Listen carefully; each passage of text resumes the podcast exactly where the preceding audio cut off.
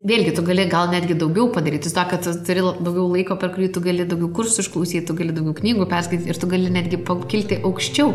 Mano vyras po tėvystės atostogų pakilo pareigose. Labas. Man nusibodo matyti savo potencialą nerealizuojančias moteris. Ar tu viena jų? Ar paslapčia svajoji pradėti verslą, bet vis numoji į save ranką? Galvoji, kad nesugebėsi, O galbūt jau seniai esi įstrigusi darbo vietoje, bet nežinai, kaip inicijuoti pokyčius. O galbūt turi per daug veiklų ir niekaip negali išsirinkti vienos. Įsivaizduoju, jog tada nusibodo blaškytis. O kartu yra ir tokių moterų, kurios tiesiog užstringa. Žino, kad turi potencialo, turi sumanimų, bet galvoja, kad viską privalo padaryti tobulai ir tik tada jau galės parodyti pasauliui savo idėją ir startuoti. Todėl niekada nepradeda ir kasdien vis labiau savimi nusivelia. Nesuprantama. Juk mokykloje mus išmokė būti pirmūnėmis, o tikrame gyvenime tai skausmingai kiša koją. O kur dar pinigai, nemokėjimas, valdyti finansų, baimė, nes nežinai, kaip sukurti gerą strategiją ir nesusifeilinti vos pradėjus. Todėl mes ir sukūrėme, ką darai darai gerai. Kad tau nereikėtų būti vienai, kad nebijotum ir greitai visko išmoktum. Pasiruošus? Pradedam. Tai mes šiandien norim pasikalbėti apie darbą ir santykius. Ir visas, ką darai, darai gerai projektas yra apie tai, kad e, nesvarbu, kuriame savo gyvenimo etape tu esi, imk ir kurk verslą, nes tu tikrai gali, O jeigu trūksta truputėlį žinių, tai mes e, pačios savo susikūrėm tokius kursus, kuriuos norėtumėm klausytis, e, kurių labai jaučiam, kad vienu ar kitu gyvenimo etapu reikėjo, tai imk išklausyk, tau ten keturias valandas užtruks e, ir tikrai išsispręsi problemas, bet imk kurk verslą ir daryk. Ir tada bam atsitinka santykiai. Ir santykiai toksai yra dalykas, kur žiauriai daug visokių old fashion dalykų ir labai tave stumia ne į tokį modernų moteriškumą, o labai dažnai tokį nu, labai old fashioned moteriškumą, kur, nu, tai jau irgi jokiesi. Ar tau taip kartais buvo? Kad... Taip, labai pradžioje buvo, kad aš turiu dirbti, tada turiu valgyti padaryti vakarienę būtinai, tada namus turiu sutvarkyti, tada vaikų pasirūpinti, nu kažkaip va taip liktais turėtų būti. Ir toks jo labai jautėsi pradžiai. Dabar persiskirstėm tikrai ir dabar turim, vat, kiekvienas, pažiūrėjau, aš vis dar labai myliu savo skalbinius, džiautis pačiai, man nesmagu, kad vyras tai daro. Tai bet, bet tarkim, vyras tvarko virtuvę, gali padaryti vakarienę, rūpinasi vaikais ir visų kitų.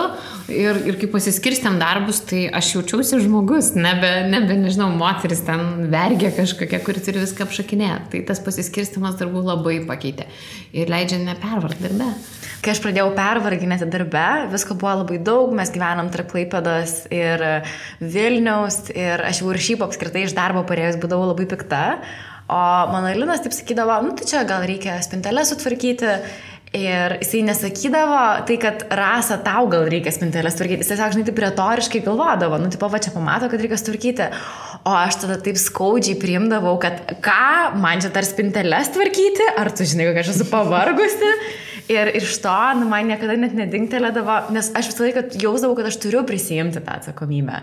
Ir tu taip greitai pasakyčiau, pažinai, ai, nu čia taip visą laiką anksčiau jausdavausi, kad turiu valgyti, padaryti ir dar taip toliau, o man, nu nežinau, man kažkaip atrodo, kad, nu, čia yra vieni iš tų dalykų, už ką mane mylės, nu, kaip moteris, žinai, kad aš tokia pasirūpinanti ir ten valgyti padaranti ir ten namus sutvarkanti, o aš tikrai valai tą vonį ir ten jau varva akis. Ir... Taip, taip, taip, tai man irgi tas, tas norėjusi, kad, žinai, namai jaukus būtų. Valgyti tai vis dar man labai smagu daryti, bet man gal neišgyvenau labai ilgai to tarpsnio, nes vyras, nu, pamatė, kad čia man truputį stogas važiuoja ir jis tiesiog natūraliai, jo, jis atėmė tos darbus ir jis man sakydavo, nu, tai daug aš padarysiu, daug aš. Ir aš sakydavau, ne, ne, bet jis vis tiek nepasiduodavo toje vietoje ir jis vis tiek sakydavo, nu, daug aš padarysiu, dar palengvinsiu, dar kažką.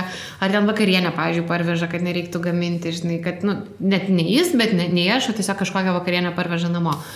Tai ta momente iš tikrųjų va, ta, tas partneris buvo tas žmogus, kuris man leido truputį pagalvoti ir ką aš čia darau. Ir taip leisti tavimi pasirūpinti. Taip. Man kartais tas, tas momentas yra labai sunkus, kad aš čia taip visais rūpinas iš eilės, kad uh, man net nedingteli, kad kažkas gali ir manim pasirūpinti. Tai va, va, va, tai čia labai iš tikrųjų svarbu, va, koks jūsų santykis yra poroje ir ar tas žmogus jūs supranta, o gal tas žmogus palaiko tai, kad nu, jūs varot toliau kaip jautis, žinai. Vėlgi, kartais vieni vyrai greičiau supranta, kiti vyrai vėliau supranta, tai čia kartais reikia kalbėtis apie tai. Aš esu pasakojus kažkam podcast'e istoriją, kai aš kažkurią naktį jau uh, gedo prospektą prospektu ir man buvo labai liūdna, aš buvau neseniai išskyrus ir aš tiesiog niekaip nesupratau, kaip iš tikrųjų tai santykiais yra, nes mano tas praeitas bičias, nesakot, bajovas biški buvo, tipo, mes atsimenu, turėjom tokias baltas medinės grindis ir mes jas nudažėm baltai, nes aš maniau, kad bus labai gražiai, mes neturėjom melsvų baldų, tie namai buvo labai gražus.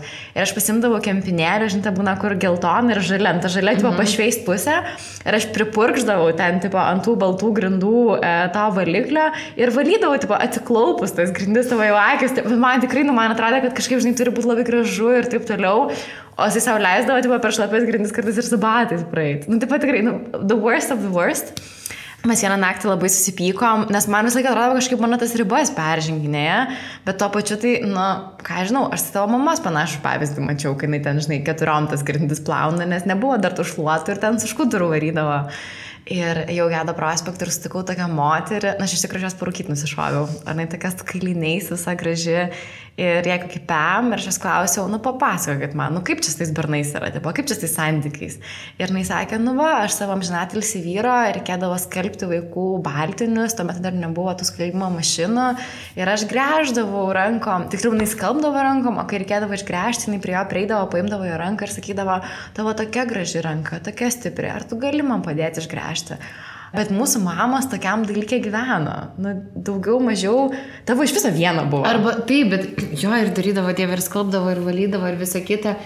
Ir šitas momentas, žinai, gal, kad e, kiek tau apskritai ta tvarka yra svarbi ir kiek tavo partneriai tvarka svarbi, ar ne? Nes, nu, tarkim, kas atsinešė iš šeimos, mes atsinešėm labai skirtingus dalykus. E, mano vyrai ten versdavo tvarkytis.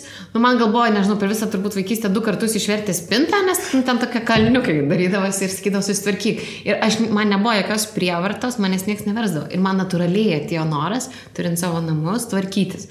Vaikas, vaikas paauglystė buvo labai, net, labai netvarkingas. Netvarkingas. Ir tada, va, kad kai atsirado tas poreikis pačiam natūraliai, man yra maloniau tvarkytis. Aišku, būna, kai turi vaikų, tai stogą rauna nuo tos netvarkos, bet natūraliai. O mano vyras toks, žinai, kai jis priverstas būdavo tvarkytis, tai jis ir atrodo, kad kartais jam toks tikslas, žinai, suslėpi, suslėpi, suslėpi, suslėpi, kad vos neteis mama ir patikrins. Taip, išverstalčių. Išverstalčių, žinai, patinks, tai viskas sukiši, sukiši, sukiši, žinai, vos nepakilimo ir tokia, kad atrodytų tvarka, žinai, man reikia tos gilios tvarkos, kad ir spintelė, va, sutvarkyta, mm. žinai, būtų ir visa kita. Ir vėlgi tai ateina labai daug dalykų nuo, nuo tos vaikystės.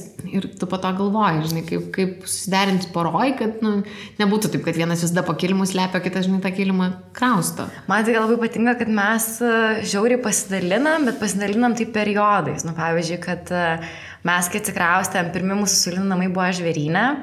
Tai e, jisai tuo metu kažką filmavo ir ten, kai filmuoji, tu, tu dinksti. Ten dviem parom gali dinkti, jie tenai dirba, tos setus stato. Ir kaip tik man baiginėjosi nuoma, mes jau gavom žvėryno raktus, tai aš viską viena pati ten sušlapus, ten nu, visiškai suplukus, tipo susinešiau mašiną, persivežiau, dar pusėserę pasikviečiau ir tada taip sutvarkiau tą žvėryno namus ir ten buvo mano šventykla. Ten mes turėjom žiauriai mažai daiktų, ten buvo žiauriai mažai vietos, bet vienintelis dalykas, ką ten Linas darydavo, tai jis gal kartais malkų ten priskaldydavo ir parneždavo, bet šiaip tai man, man tiesiog reikėjo pačiai, kad ten būtų žiauri gera ir tvarkinga. Dabar, pavyzdžiui, Klaipadai, aš nu, nežinau, kad aš paskutinį kartą kilimą svirbiau. Nu tiesiog, aš, Linas mato, kad aš turiu labai daug darbo ir jisai taip ima ir pats apsijima ir padaro. Bet e, labai man tai kartais e, sunku prie to nepriprasti yra. Tai va aš dabar apie šitą ir papasakosiu momentą, kai mano vyras vat, buvo etapas, kai darbais labai daug važiuodavo į Briuselį, būdavo, kad nors savaitę, dvi savaitės esu viena namie. Nu, žinok, aš taip viską pasidarydavau ir susitvarkydavau, ir vaikai gražus, ir valgyti padaryta, ir darbai nudirbti, bet kai vyras yra namuose, man savaime kažkaip, žinai, gal gali tą atnešti, ai, aš čia tingiu. Žinok, kai yra ta galimybė, kad tau kažkas padaro, taip. pradedi naudotis tuo ir aš pradėjau galvodavau, kaip man čia suspėti, aš čia tokia pavargus neišeina. O jo, nėra ir aš padarau dar daugiau, aš dar ir kiemą sutvarkiau ir ten lapus sugrėbiau ir visą kitą tikrai viršiau tai, ką padarydavau, kai jis yra šalia. Nes man malonu, kad manim rūpinasi. Bet vėlgi, gal tokiu momentu tu nepervargsti ir tu daliniesi ir jūs abu nu, tuo dalinatės. Bet aš, na, irgi iš to žiko aš, kai būnu viena klaipada ir tada grįžta Linas ir ten iš serijos mano knyga yra antram aukšte. Ir aš jau šaukiu, Linai gali atnešti knygą. Ir, ir jisai nu, nu, atneša, bet aš jau imu tą knygą ir tada galvoju, aš tikrai pati galėjau nueiti. Taip, bet vis taip, tu vėl pribrantina ir taip, nu, Taip, nu, šiek tiek bet jeigu kažkas klausot ir galvojat, kad mes čia čiešinam ir tokių santykių nebūna, tai žinai, būna. Tikrai taip. Tik reikia pačiai ne, neapsimti visko ir leisti kitam daryti ir kalbėtis labai apie tai. Taip, o galiausiai vėlgi, galbūt jūsų paroje būtų dirbate ir neturit laiko. Taigi šiais laikais galima pasisamdyti pagalbą. Nereikia Taip, ir tai bijoti. nėra gėdinga. Tai nėra gėdinga. Anksčiau, vat, mūsų turbūt mamom, tai būdavo, o tai kažkas tvarko mano, mano namus, ką aš pati negaliu. O dabar tikrai yra visai, visai kitas dalykas ir yra smagu, kad nu, išvalo, išvyčia. Iš tikrųjų, aš turėjau etapų, kada, kada mes turėjom namų pagalbininkę. Gal šiek tiek keista, kad kažkas po tavo namus vaikšto, bet iš principo, kad išplauna visas dulkes, nuvalo, tai nežinau, nuo šviestuvų, e, remelių ir visų kitų dalykų, kur tu, nu, tu nedarai Taip. to kasdieną. Žinai, tai va, šiais laikais reikėtų nepamiršti ir šito variantą. Tai šiaip man taip gaila, nu, man kartais patinka tas grindis išplauti, nu, toks fainas įsižeminimas. Bet šiaip tai aš anksčiau man būdavo tokia taisyklė, kad šeštadienį, sekmadienį aš tvarkausi. Tai pažinai, kažkiek šeštadienį pasidarai, kas lieka sekmadienį pasidarai. Bet tai savaitgalis, visas savaitgalis. toks, Taip, žinai, taip. Ir aš dar anksčiau su visais savo bernais labai pykdavausi, jie žinai atsikelia žmonės ir galvoja, tipo, nu ramiai ten kavos pasidarysiu dar kažko, aš atsikeliu ir, tipo, jau pirštinės maunas, nu, tipo, davai dirbam, E, nes namus reikia susitvarkyti. Ir jo, man kažkaip dar visai faina buvo išmokti truputį tos netvarkos paleisti, nes manęs irgi namuose niekas nemokė tvarkytis, nu, ne, nu grindis reikėdavo išplauti, dar kažką padaryti, bet šiaip e, iš e, esmės aš turėjau tokią žiauriai tvarkingą draugę universitete. Ir aš pas ją ateidavau ir ten taip gera būdavo, ten taip gaivu visą laiką būdavo, o pas mane taip biškai gal net prieska namuose parėjus, žinai, aš taip iš savo paauglystės išsirutuliojus ten netvarkinga. Tai aš kažkada ėmiau ir pradėjau tvarkytis. Bet žinai, tvarka vienas dalykas. Ir apie tai svarbiausia yra tiesiog kalbėtis ir sakyti ir kažkaip bandyti darbus pasidalinti. Nes mes tai sakom, nu, tai pažiūrėk, aš čia tiek sutvarkau, o tu va paimk ten tą išsirupką. Ir man, kai mes Airbnb pradėjom namuoti Klaipados namus savo, tai buvo tokių momentų, kur aš taip negalvodavau, kad Linas iš tikrųjų gerai sutvarkys. Nu, Pasitvarkys taip, kad ten tipo, jau gali svečiai atvažiuoti, o buvo kažkada net atvažiavo svečiai ir aš pati parvažiavau ir taip vaikščiau ir galvoju, kas čia pasisamdė kažką, tipo. Taip Ja, iš tikrųjų mes gal labai nuvertinam vyrus, nes juk tik moteris moka tvarkyti, o vyrai ne. O iš tikrųjų, vat, pažiūrėjau, dabar mano virtuvė, tai ir nežinau, mano namų vizitinę kortelę sakiau, nes jinai visada tvarkinga. Visada, visada, kiekvieną vakarą, kiekvieną rytą man atsibudus, atėjus, jinai yra tvarkinga. Ir, pažiūrėjau, man labai patinka gaminti valgyti, bet kai aš pagaminu valgyti, tai atrodo, kažkas bomba numetė, nes visur viskas, visko labai daug. Ir tada tiesiog mes pavalgom, arba dar kol ten sudėliojam lėkštės, tun, tun, tun, vyras, žinai, paberia savo magiją ir mes vėl esam tvarkingai virtuviai. O dar pačkai, žinai, virtuvė su svetainė, tai iš vis labai, labai tas jaučiasi. Taip, aš anksčiau neleisdavau, bėgdavau.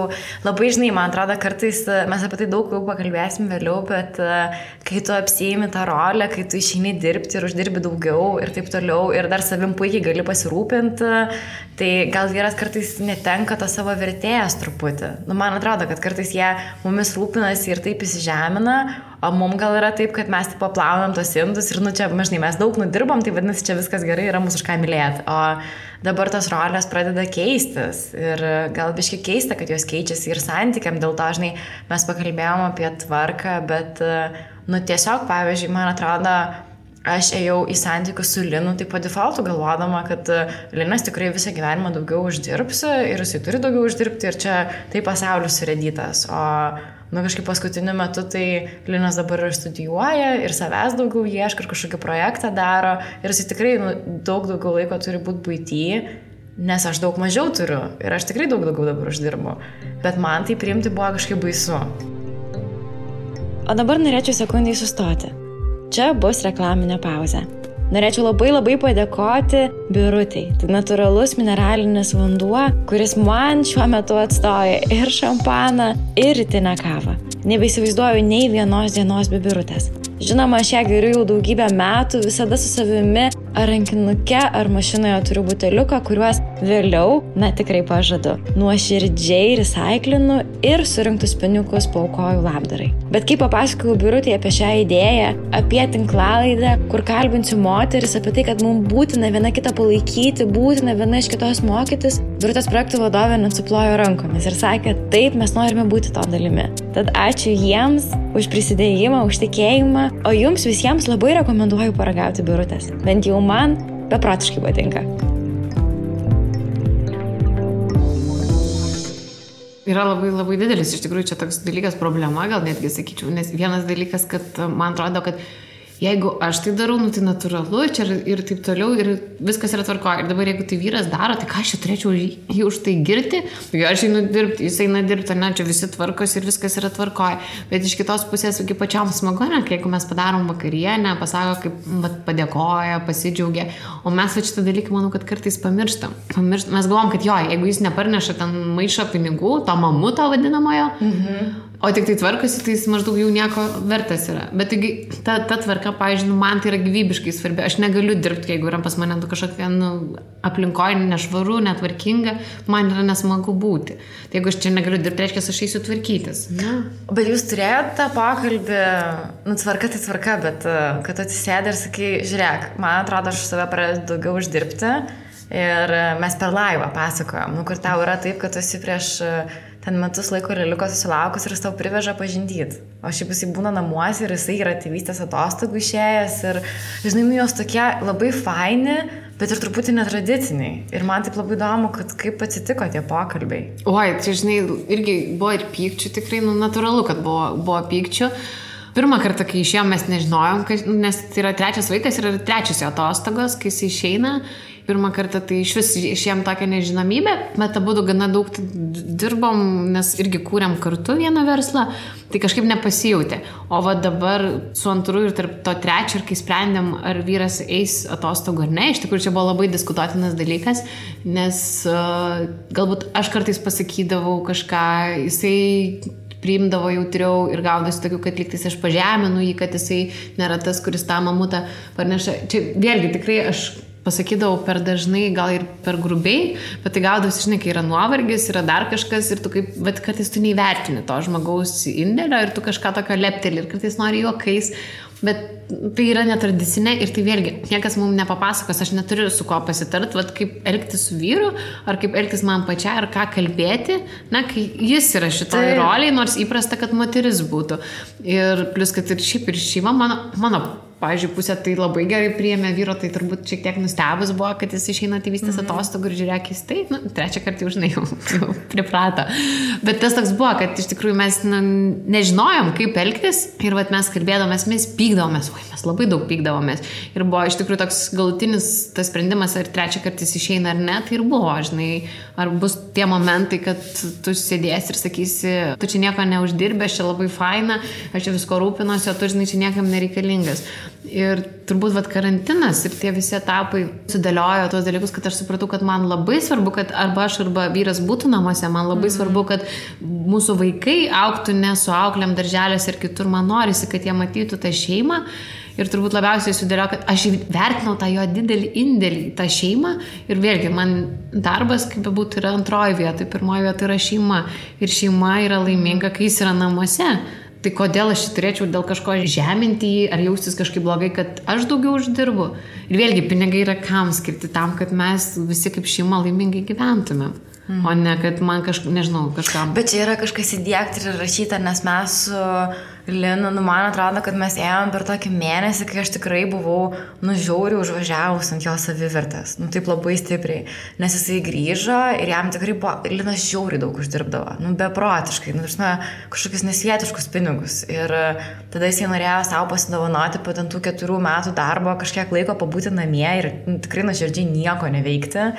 Ir man atrodo, kad dažnai, kai aš ant jo pykdavau ir vėliau jisai, pažiūrėjau, turėdavo kažkokių darbų, bet dar turėdavo santupų, neskubėdavo, norėdavo savęs paieškoti. Ir aš savo tokio dalyko, kaip savęs paieškoti, aš savo net, aš, aš neįsivaizduoju, kaip aš savo tai leisčiau, tipo, ir aš žiūriu gerbiu žmonės, kurie tai daro.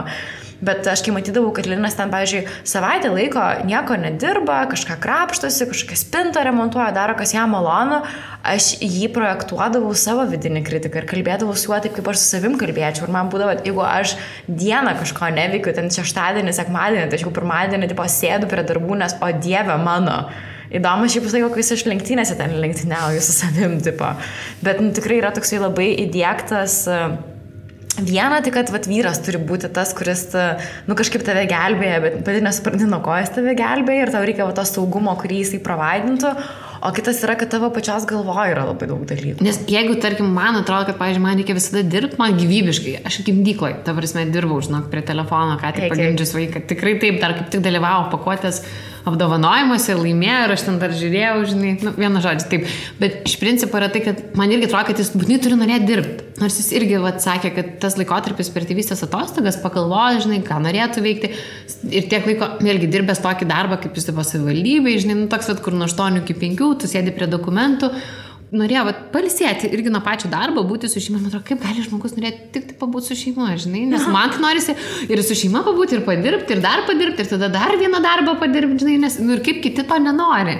Apskritai daug pykčių dalykų kyla dėl to, kad mums atrodo, kad kiti galvoja taip kaip mes, kad jiems svarbus tie patys dalykai. Ir mūsų lūkesčiai yra ta problema, nes mes tikimės, kad jis norės o jis nori kažko kito, tai kaip dabar čia taip gali būti? Taip, ne? taip, kaip va, mano galvoje netelpa. Tai, tai va, va, va, ir mes turime suprasti, kad nu, mes nesam vienodi, bet tai ir yra gerai, nes dėl to pasaulis toks, žinai, įdomus ir spalvotas. Tai gerai apie tą vaikus ir gimdyklą. Ai, apie tai, vaikus ir gimdyklą. Na, bet ne tik apie vaikus ir gimdyklą, bet pavyzdžiui, nu, mes labai dabar, va, ieškom tų namų ir galvojam apie vaikelį. Ir čia, žinai, galvok, negalvok, čia nežinia, kaip išeisti, po gal tris metus negalėsi susilaukti. Čia dar irgi dalykų yra, bet um, atrodo kažkaip norisi labai daug viską susidėlioti. Ir man, nu, labai norisi būti, žinai, ta mama, kuri suspėja ir padirbti, nu, bet ir ten mama suspėja pabūti ir su vaiku. Nors man atrodo, kad kažkiek tai yra misija neįmanoma, nes aš dabar labai daug visokių tipo vlogerių follow ir žiūriu jo gyvenimą, tipo, kas atsitinka, kai ką tik vaikas susilaukia. Tas vaikas kartais po dvi valandas naktį miega. Kokio zombio lygio tu turi atsisėsti, pavyzdžiui, prie darbų po to. Arba kaip nesijausti kalta, kad tu toliau dirbi ir gal nesi tokia klasikinė mama, kuri, žinai, turėtų būti. Tai turbūt pirmas dalykas tai yra taisyklė, tai kad nėra tinkamo laiko vaikams. Nu, visada kažkas būna netinkama ir kažkas vis tiek bus mm. kažkoks trukdis. Ne? Tai per jauna, tai per sena, tai per daug, tai karjeros pradžia, tai karjeros vidurys. Bet kokiu atveju dėl kalties jausmo turbūt neįmanoma. Aš, tarsi, aš nežinau, aš dėl, dar atsimenu, kada kokį blogą žodį esu pasakius vaikui ir aš jau dar jaučiuosi dėl to kalta. Čia, o kaip tokiu, tu gyveni su to kalties jausmu? Kažkaip pradėjau išmokti, žinai, nežinau, tiesiog gyveni. Pradžioje tikrai buvo labai, labai sudėtinga ir aš vat, per karantiną, kai mes vedėm pamokas ir, ir buvo iki tokio nuėjo lygio, kad aš aprikiau savo vaiką, nes jinai nu, nesis Aš žinau, kad jinai gali, bet jinai nesistengė ir ten krapštinėjasi, darė, aš apriekiau, galiausiai aš žinau ir išsivėmiau. Man antiek toks gniužalas tave, kad aš reikiau, kad, nu, prasme, aš jau išsivėmiau, bet vėlgi, tada ką aš darau? Nėra taip, kad aš vaiką apriekiau, jinai bloga, kalta ir panašiai. Aš žinau ir kalbuosi, kad tikrai tai nebuvo tinkama mano reakcija ir mama tikrai negerai padarė, bet tu kartais blogai kažkaip pasielgi nepagalvojęs, taip ir mama kartais pasielgė nepagalvojus ir aš kalbuosi, vedu tą dialogą, aš atsiprašau, kad aš kalbėjau negerai, aš atsiprašau, kad reikėjau ir, ir, ir visa kita. O kaip suderinti apskritai?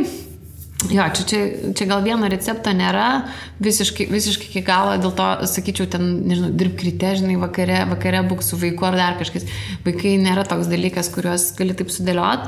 Nors grafikas mums kažkaip labai sekėsi sudėlioti miego valandas, valgymo valandas, netgi jeigu naktį yra kažkokia nemiga, jinai yra labai dalinė, nes mes turim tą grafiką. Mes keliamės vienu metu, mėgotinam vienu metu ir tas labai leidžia pasiplanuoti savo darbus. Dažniausiai, kai vaikas eina mhm. mėgoti, nu, tada aš dirbu. Bet mes vat, netgi susiskambinam, bet visus kartus mano vaikas miega, kai mes kalbamės. Na, tarkim, kai kokį laivą darom, tai, tai turi būti ir, jau paguliuko metų. Tai va, va, ir tuo metu, kai yra ta tokia dienotvarkė, nu kaip vieni sako, kad reikia leiskitėm, kad statyti rėmus, aš kažkaip natūraliai stebėdavau vaikus ir aš jausdavau, kada jie, pavyzdžiui, nori to miego maždaug ir aš tada pradedu kasdieną ir vesti to laiku. Ne visiškai pagal knygą sudėliot, bet ir ne visiškai pagal jo ten, va dabar jau verkia, tai reiškia, jis nori miego, o jis turi dar eiti miegoti linksmas, man patinka, žinai, dar, dar, dar ne, ne visiškai pervargęs. Ir ta dienotvarkė tiek vaikam leidžia nebūti irzliem, tiek jam leidžia būti palisėjusiems, tai reiškia ir jūs esat laimingesni. Ta dienotvarkė, kaip ir, pavyzdžiui, man atrodo, kad ir tau dirbant rutina pati. Man labai patinka, mes dar kitą podcastą rašysim apie rutiną, savidiscipliną, darbą iš namų. Tai va, tai, dalykus, tai, tai šitą dalyką aš taikau ir vaikam, ir tada ir jie laimingi, ir aš laiminga, ir mes galim daryti dalykus. Bet e, versininkės kelią greičiausiai dėl to aš ir rinkausi, žinai, kad galėčiau būti ir namuose, kiek man reikia. Ir jeigu serga, tai aš irgi galiu būti namuose. Aišku, būna darbė, žinai, ten kritinių atvejų, bet, nu, turbūt nėra ten jau taip degančio tokio dalyko, kurių, nu, visiškai negalėčiau, žinai, susitvarkyti. Tai... Jo, bet čia yra darbas savo. Dar prie kitos temos grįžtant, tai man labai norėjosi pasikalbėti apie darbą ir santykius, bet jau taip po truputėlį einam į pabaigą. Man atrodo labai sunku galvoje pasakyti, kad e, aš dirbsiu full time ir neišeisiu tų motinystės atostogų. Nu, žinai, čia dar ar atostogos, čia dar yra klausimėlis, irgi labai keistai užvadino, man atrodo, žodį. Nes nu, mes užaugom tiesiog tokioje visuomenėje. Ir man atrodo, moteris labai dažnai save stabdo, nes prisigalvoja visokų, nu, dažnai kaip tu apie vaikus sakai, kad nėra tinkamo laiko. Nu, tai lygiai taip pat nėra tinkamo laiko nu, pradėti kažkokį savo verslą. Kad, pavyzdžiui, aš kai radijui buvau, aš kalbinau nužiauriai daug moterų, kurios pradėjo motinystės atostogose ir jos, wow, kokius dalykus padarė. Taip, nes tas laikas labai, labai padeda tuo, kad taip, tu skiri labai daug laiko vaikui, bet kaip ir Lena minėjo, tavo galva tuščia nuo darbų. Lena tai yra vienas iš kursų, kur mes įrašėme. Taip, taip. E, tai va dėl to tu gali, tu gali savo ramiai leisti, žinai, sugalvoti tą idėją, plus tu turi finansinį garantą ir jeigu tau nepasiseks, arba tu suprasi, kad tai yra ne tau, kad tau nepatinka ta veikla ir tau viskas gerai sinam darbė, tu gali grįžti. Nors tu turi tuos tą laiką, per kurį tu gali išsi, išsibandyti. Ir vėlgi, tai nereiškia, kad tu pirmą mėnesį tai pagimdai, tu turi bėgti dirbti. Tai yra, gali pasimti tris metus, kad ir tėti metai neapmokami, bet galbūt tu galėsi, žinai, bandyti, o po trijų metų grįši į darbą. Taip, tai ten viskas saugu ir gerai. Bet man apskritai atrodo, kad aš, pažiūrėjau, labai ilgai savo kišau koją pati, nes turėjau tas įsitikinimus, kad, žinai, gal man nereikia per daug stengtis, nes ką aš dabar stengsiuosi gims vaikas ir po to vis tiek mano karjerai ten taip jau taip gerai nebebus čia aišku viskas mano galvoje. Taip, čia viskas, viskas mm. tikrai yra, nes vėlgi tu gali gal netgi daugiau padaryti, to, kad tu turi daugiau laiko, per kurį tu gali daugiau kursų išklausyti, tu gali daugiau knygų perskaityti ir tu gali netgi pakilti aukščiau.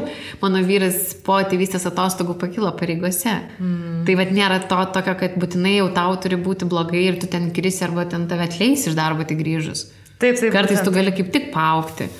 Geras, tai tokį reikia roundupą padaryti. Man atrodo, kad e, santykiuose jūsų galvoj ir mūsų galvoj labai dažnai būna dalykų po defaultu. Nu, kad taip yra, nes mes atsinešėm iš e, šeimos ir taip turi būti santykiai, taip turi atrodyti namai, taip turi atrodyti darbai.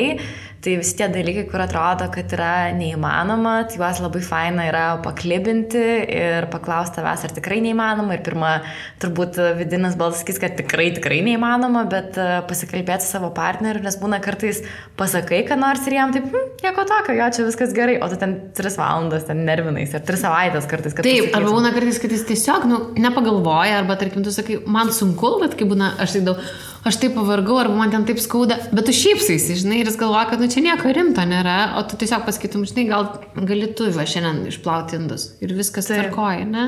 Tai žodžiu, nebijokit, jeigu galvojat pradėti savo kažkokio verslo ar pradėti projekto, kur net neįsivaizduojat, kaip jį paversti verslu, tiesiog labai norit šitą dalyką daryti, nes e, jūs nieko neišsiaiškinsit dabar sėdėdamas. Aš žinau, kad protas nori viską kontroliuoti ir kiek įmanoma apsisaugoti, bet e, iš tikro tai važiuokit į priekį, galvokit savo visokius verslus ir pradėkit ir žingsnelis po žingsnelio viską išsiaiškinsit. Aš net pastą parašiau mūsų, ką darai, darai gerai Instagram apie tą žingsneliais, esu šitą žodį ant rankos titviravus ir nu, man tai yra toks didžiulis priminimas, kad aš būna atsisėdu prie darbų ir aš noriu viską padaryti vienu metu, taip idealiai, kaip aš įsivaizduoju. Ir taip niekada neatsitinka ir man tada būna tik demotivacijos liūnas, kurie aš krentu ir nieko nebenoriu daryti.